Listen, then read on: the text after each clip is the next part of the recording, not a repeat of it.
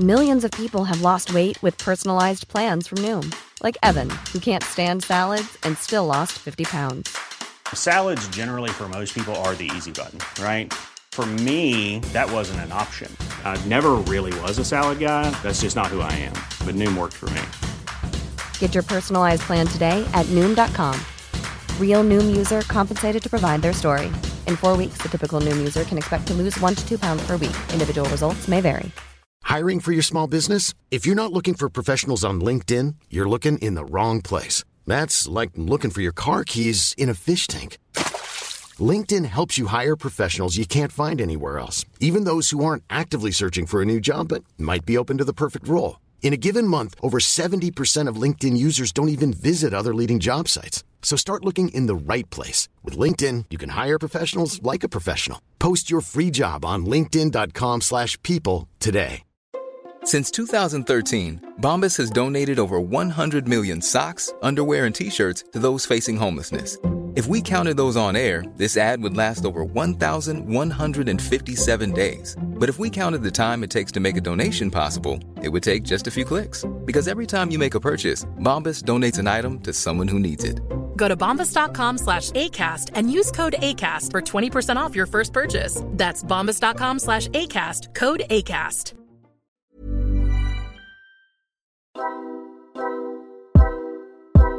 Calling all aspiring podcasters. This is your sign to start your own podcast because we have just the right tool for you. Before we started podcasting, we really thought that everything would be such a hassle, especially the editing. But we found the best and most convenient all around podcast tool out there Podmachine. Podmachine will take care of all your podcasting needs, from audio production, designs, and marketing growth.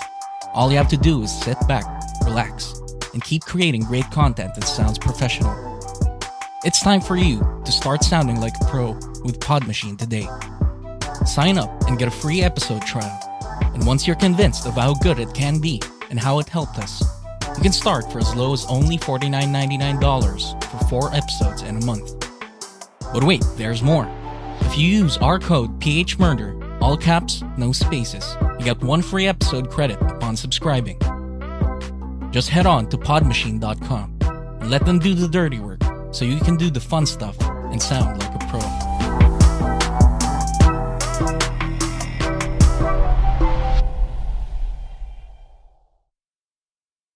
Hello? Hello? Podcast Network Asia.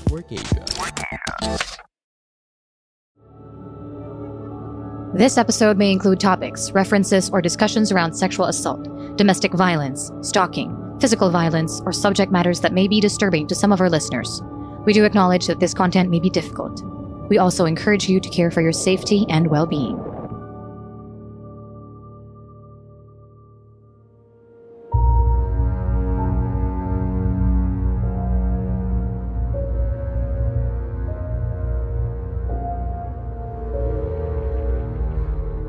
Shocking, sad, revealing, and deeply researched, PH Murder Stories podcast covers the true account of infamous killings and true crime stories from the Philippines. There's no such thing as questions, just hidden answers. Stay tuned as we revisit the inconceivable crimes that exist. Some listeners may find the following content of PH Murder Stories highly disturbing due to its graphic nature.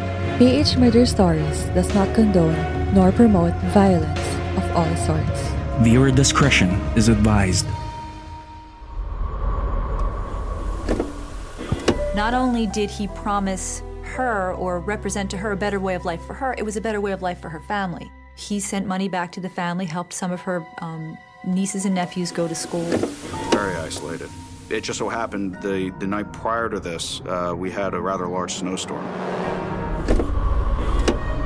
At Michelle's autopsy, the medical examiner found evidence of not one head injury, but several. She had four separate lacerations, uh, three in the forehead area that were separate, uh, one to the top of the head. Uh, this would be inconsistent uh, with, uh, with a car crash and more consistent with uh, a blunt force trauma.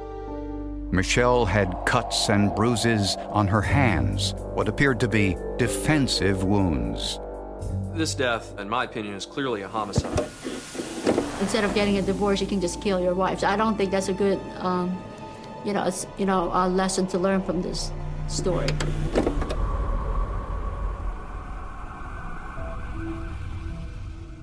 On January 16th, 2004, authorities in Hopewell Township, New Jersey, found a lifeless body belonging to a Filipina inside her SUV, covered in snow in the bottom of a ravine near her residence. Initial investigations suggest that she was a victim of foul play, made to look like an accident. It is no secret that foreigners are attracted to Filipino women, particularly Caucasian males from the United States. Despite the almost perfect pairing between two distinct cultures, many assume that Filipino women who marry an American would go ahead and have better lives. However, that doesn't seem to be the case with the gruesome killing of Michelle Rivera Nyce in 2004. Her murder was one of the most sensationalized cases in the East Coast of the United States that involved having affairs, extortion, jealousy, and anything opposite to being nice. Michelle Rivera Nyce was only 39 years old at the time of her murder. She grew up in an impoverished region in Orion, Bataan. Due to the lack of financial opportunity in the Philippines, Michelle found plenty of ways to escape her hardships at home. By the time she was 19 years old, social media was not a thing back then to meet other people. Instead, she posted personal ads of herself in a local newspaper in order to meet someone. Through this, an American named Jonathan Nyce stumbled upon her advertisement and quickly engaged with her via mail. Both would exchange romantic letters, pictures of themselves, and intimate phone calls for a year. Jonathan would eventually fall in love with Michelle despite the significant age gap and distance from one another. Things between the two have already been sketchy in the beginning. Jonathan, who was nearing 40 years old at the time, would send younger and much more well groomed photos of himself rather than his current photo. While Michelle would send out the best photos of herself to further attract her foreign lover. After various interactions with Michelle, Jonathan became more eager to meet his Filipina sweetheart, which he finally decided to visit Michelle in the Philippines. During his visit, Michelle was disappointed with how Jonathan truly looked compared to the photos he had previously sent.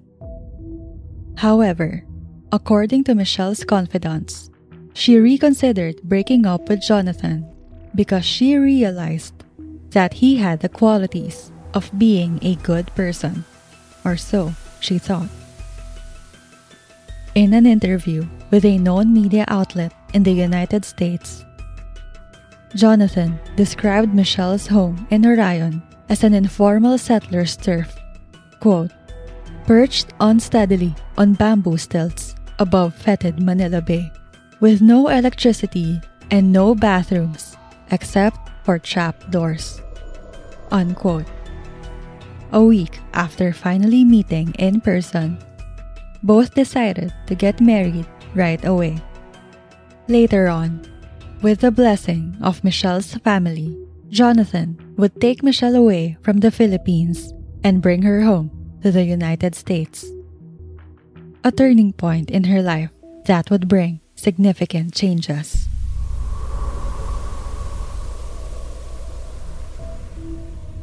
As soon as the newly wedded couple arrived in the United States, Jonathan's family and friends were not enthusiastic about his decision to marry a Filipino woman. In order not to be ridiculed, both Jonathan and Michelle lied to them about the story of how they met, and instead told them that they met on a beach in Hawaii. Nevertheless, the couple did not affect their decision to jumpstart their married lives in the state of North Carolina, where they had two sons and one daughter in a huge $800,000 house. Jonathan Nyce was a very successful doctor who founded his own company, Epigenesis Pharmaceuticals. He was described as a charismatic person and was very passionate about his work and representing his company. In 2000, his company became more formidable. Jonathan and Michelle moved to a much more wealthy suburban area in Hopewell Township, New Jersey, an hour away from New York City. Jonathan also bought new homes for Michelle's family in the Philippines, while letting Michelle's father, Teodoro Rivera, to stay with them at their new home and cook Filipino delicacies for their family. It seemed that Jonathan and Michelle were living the American dream. However, the couple's joyful experiences would later become the beginning of the end, as jealousy and infidelity would determine the fate of their lives.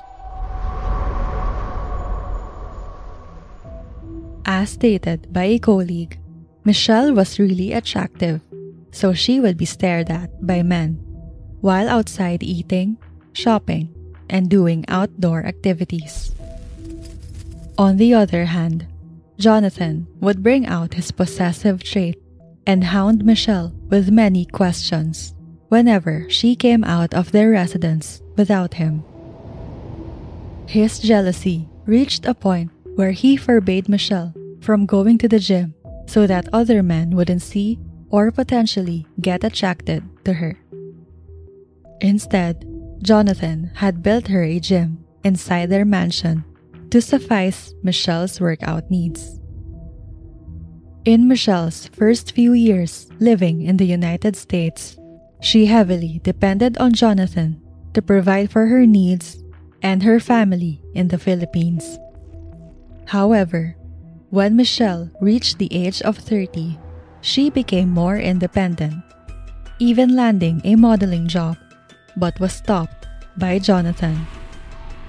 It became apparent to Michelle that her husband was controlling her and looked at her as a mere housewife. The only task she was allowed to do was to fix up their mansion. Due to her husband's possessive ways, Michelle had no choice but to oblige Jonathan's only option for her to take the lead. She planned on purchasing $50,000 worth of trees to be inserted in their vast land. It meant that they would hire landscaping services to add the trees. Through this project, Michelle met a Guatemalan landscaper named Alexander Castañeda. She became instantly attracted to him because of his good looks and younger age compared to Jonathan. In three to four months since they met, Michelle and Alexander would go on lunch dates without the knowledge of Jonathan. Both were attracted to one another, which escalated into a full blown romantic affair. Both would have sex at Mounts Motel, located in New Jersey. Eventually, Jonathan would get suspicious after stumbling upon an unknown phone number while snooping through his wife's cell phone. He confronted Michelle about his worries, and she undeniably confessed to the affair that she was having with Alexander. The affair damaged Jonathan and Michelle's marriage. Their relationship became filled with extreme jealousy and resentment from happily being married. After heavily enduring the marriage problems, Michelle promised her husband that she would break up with Alexander. Unfortunately, that wasn't the case because Alexander was not willing to give up on what he had with Michelle that easily. Alexander would go on to harass the Nyce family. He resorted to stalking Michelle, leading Jonathan to file a restraining order to protect his wife. However, that did not stop Alexander from asserting himself to Michelle. He escalated to extortion by threatening Jonathan that he would release his sex videos of Michelle if he did not give him $500,000.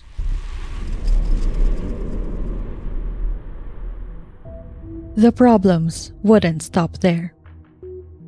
Jonathan was also facing problems at his workplace because his financial capabilities had been stagnant due to his inability to produce the drug that could potentially cure asthma.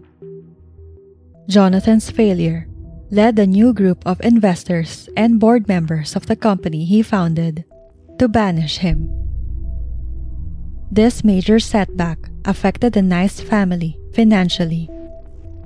In dealing with Jonathan's collapse, Michelle worked as a beauty consultant at a local mall to help provide for their family's expenses. Things between the husband and wife would worsen as they fought more often than ever due to the added financial burden they were experiencing. Despite her promises to her husband and the court that granted a restraining order towards Alexander Castañeda, she violated its terms and reconnected with him. On a day before her tragic death, Michelle would again meet Alexander at Mount's Motel.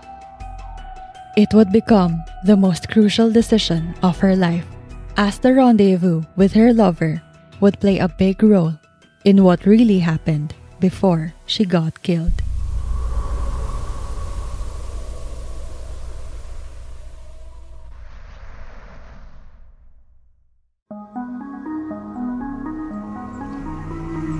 A serial killer in North China, an American trapped in North Korea, and a Mongolian spy in Malaysia. These are just a few of the stories that I will be featuring in the second season of my podcast. Hi, my name is Christine Abrigana, and I am the host of Asia in the Shadows, a weekly true crime podcast. So, Shadow Friends, make sure you are ready. Listen to Asia in the Shadows on any of your preferred podcasting platforms. See you soon.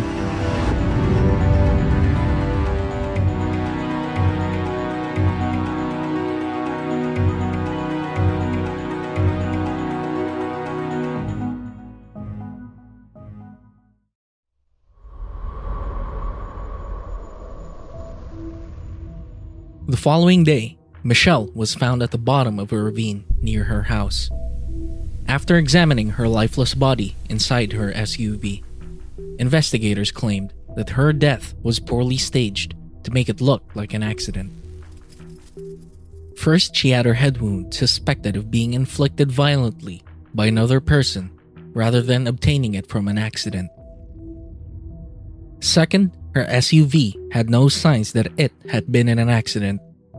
The driver's seat, where Michelle's body was found, had no damages whatsoever, which means her body was probably placed there on purpose to make it look like an accident had happened. Also, the alignment of the driver's seat was not consistent with Michelle's leg area. Authorities described it that there was no way that her legs could have maneuvered the vehicle in its placement where the body was found. And lastly, blood was found at the vehicle's back seat, together with a traveler's suitcase filled with G string thongs, lingerie, and brasiers. Fresh footprints came presumably from a different pair of shoes with significantly larger feet than Michelle's, outside the vehicle, heading away from the crime scene. Meanwhile, the authorities conducted an autopsy on Michelle's body. According to the medical examiner, she suffered several head injuries, such as three separate lacerations in the forehead area and one on top of her head. They also found cuts and bruises in Michelle's arms, which could have been from defensive marks. Furthermore, the injuries sustained by the victim were inconsistent with the car crash that she was in, and were more consistent with blunt force trauma.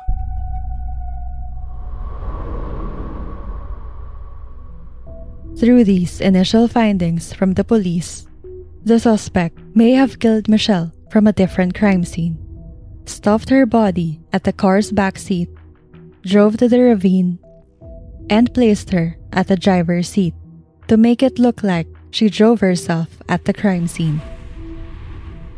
Authorities already had two suspects in mind Michelle's husband, Jonathan Nyce, and her paramour, Alexander Castañeda. First, they interviewed Alexander. According to him, he did meet Michelle at Mount's Motel and had sex.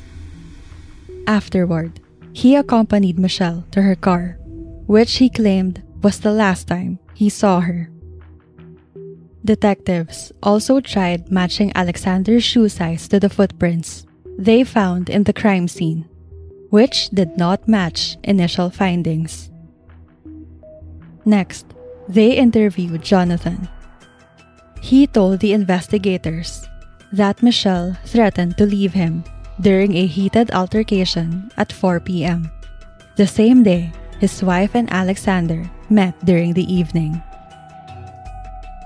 At first, Jonathan claimed that it was the last time he saw his wife alive. However, during the interview, Jonathan became inconsistent and changed an important detail in his testimony. He now claims that the last time he talked to his wife was in the evening, which prompted the authorities to think that he was hiding something. Jonathan's inconsistencies with his statements made the authorities obtain a search warrant to search their residence. After arriving at his home, the authorities found portions of a boot in Jonathan's basement, matching the footprints from the crime scene. In the basement, they also noticed a saw machine with pieces of the boot's rubber texture, indicating that the portions of the shoe were recently split into pieces. Furthermore, authorities found traces of Michelle's blood all over their house, particularly in the garage area. They also discovered blood in Jonathan's snowblower, showing that he had recently cleaned up the original crime scene. After discovering these crucial pieces of evidence, the authorities confronted Jonathan. At first, he denied the allegations being thrown against him and heavily pointed them towards Alexander Castañeda as his wife's killer. Hours later, Jonathan finally admitted that he had killed Michelle, but claimed that he acted in self defense.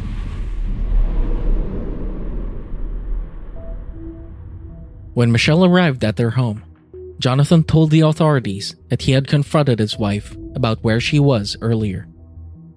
He claimed that Michelle got startled and reacted violently towards him.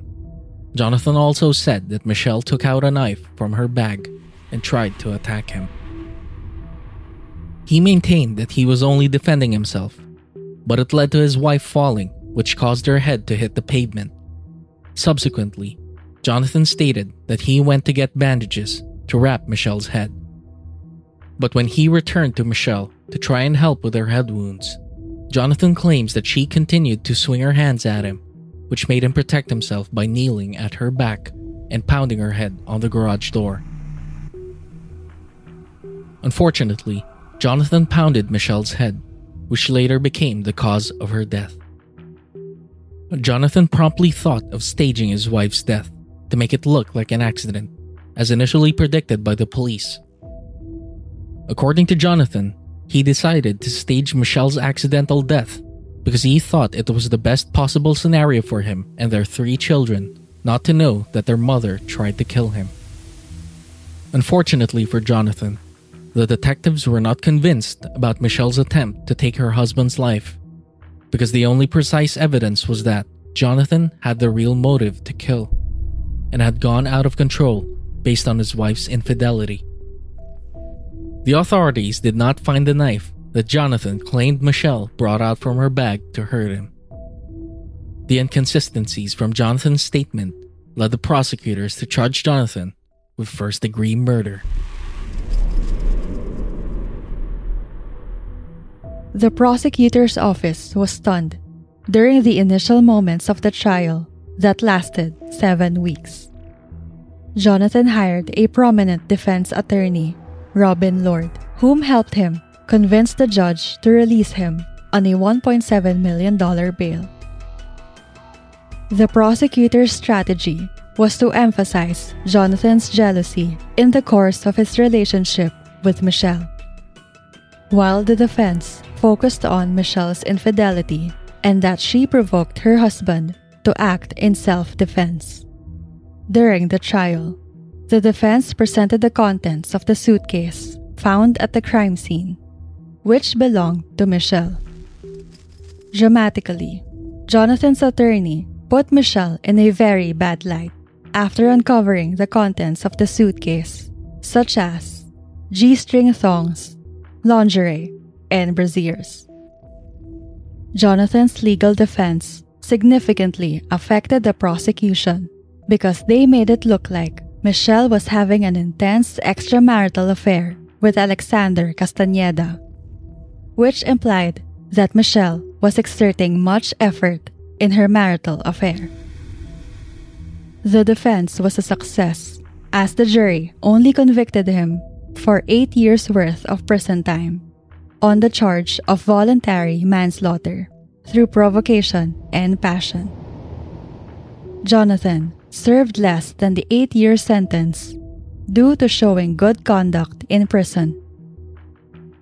Since then, he has claimed that he was completely innocent and published a book titled Undercover of Law.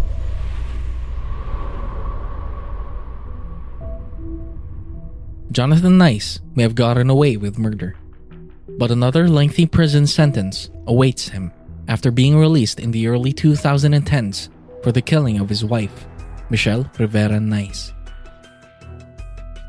In 2020, authorities in Pennsylvania found out that Jonathan was involved in an alleged medicine for pets scam that falsely claims that it could cure cancer for ailing animals. Jonathan's scam involves pet owners and enthusiasts who invested thousands of dollars in his bogus clinical trials.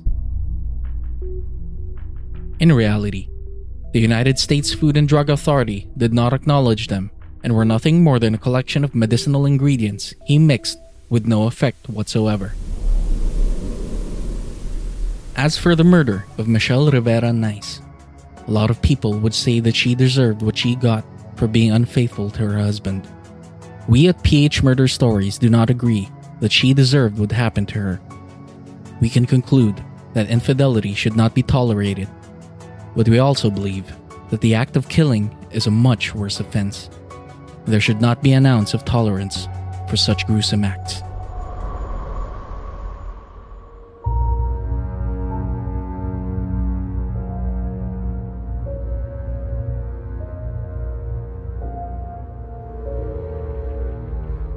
For further updates, please follow us on Facebook, Instagram, and Twitter at PH Murder Stories.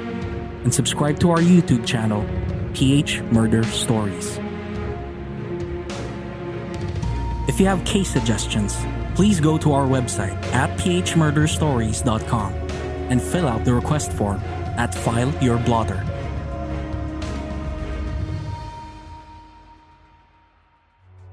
Did you like this episode?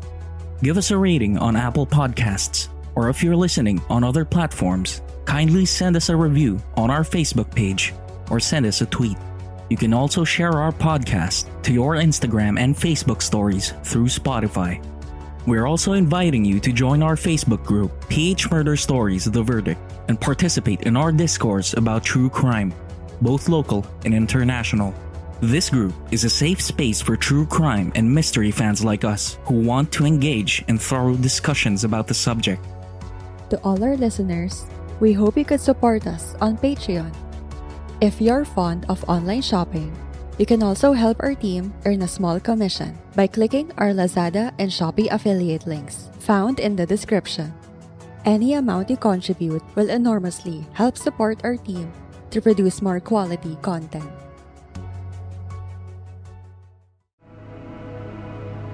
The views and opinions expressed by the podcast creators, hosts, and guests do not necessarily reflect the official policy and position of Podcast Network Asia, the hosts of the program, or other programs of the network. Any content provided by the people on the podcast are of their own opinion and are not intended to malign any religion, ethnic group, club, organization, company, individual, or anyone or anything.